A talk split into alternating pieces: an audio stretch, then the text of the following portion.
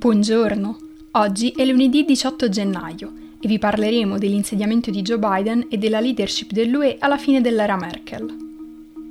Questa è la nostra visione del mondo in 4 minuti. Dopo settimane di incertezza a causa del tentato colpo di Stato, il presidente eletto Joe Biden e la vicepresidente Kamala Harris ufficializzeranno l'inizio del loro mandato il 20 gennaio.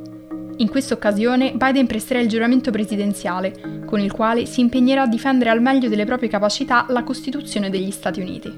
In seguito all'assalto di Capitol Hill è stato deciso di rafforzare i piani di sicurezza per evitare il verificarsi di nuovi attacchi non solo a Washington DC, ma anche nelle principali capitali.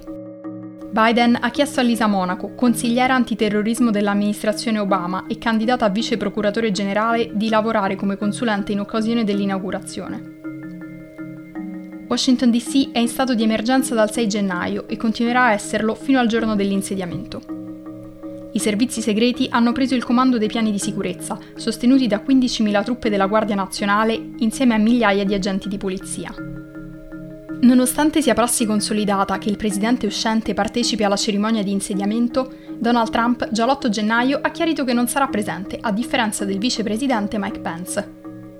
Prima di Trump, solo tre presidenti, John Adams, John Quincy Adams e Andrew Johnson, hanno scelto di non partecipare all'insediamento del loro successore. In circostanze normali, Washington DC sarebbe stata piena di persone pronte ad assistere all'evento, ma quest'anno, a causa del coronavirus e dell'attacco a Capitol Hill, la situazione sarà molto diversa.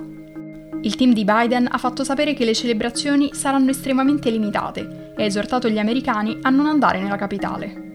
Nonostante questo, alla cerimonia di inaugurazione parteciperanno alcune star, fra cui Lady Gaga, da sempre una grande sostenitrice di Joe Biden, che avrà il compito di cantare l'inno.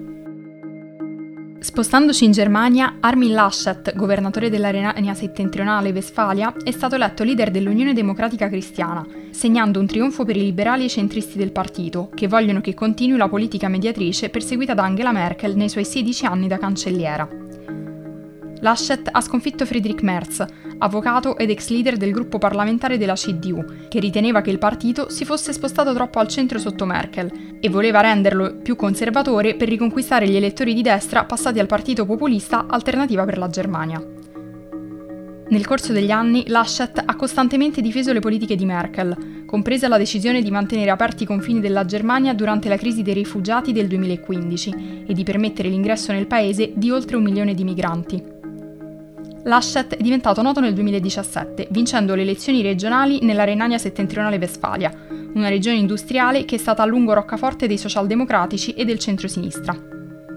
Il suo primo compito come leader sarà quello di assicurare una buona visibilità alla CDU nelle elezioni regionali a marzo in Baden-Württemberg e in Renania-Palatinato. Non è scontato che Laschet diventi leader del partito nelle elezioni di settembre, ma è molto probabile che lo sarà. Secondo il politologo della Humboldt University di Berlino, Alfred Munkler, le elezioni in Germania cambieranno lo stile di leadership tedesca nell'UE e per qualsiasi candidato sarà molto complesso rimpiazzare una figura come quella di Merkel. Per oggi è tutto, dalla redazione di The Vision a domani.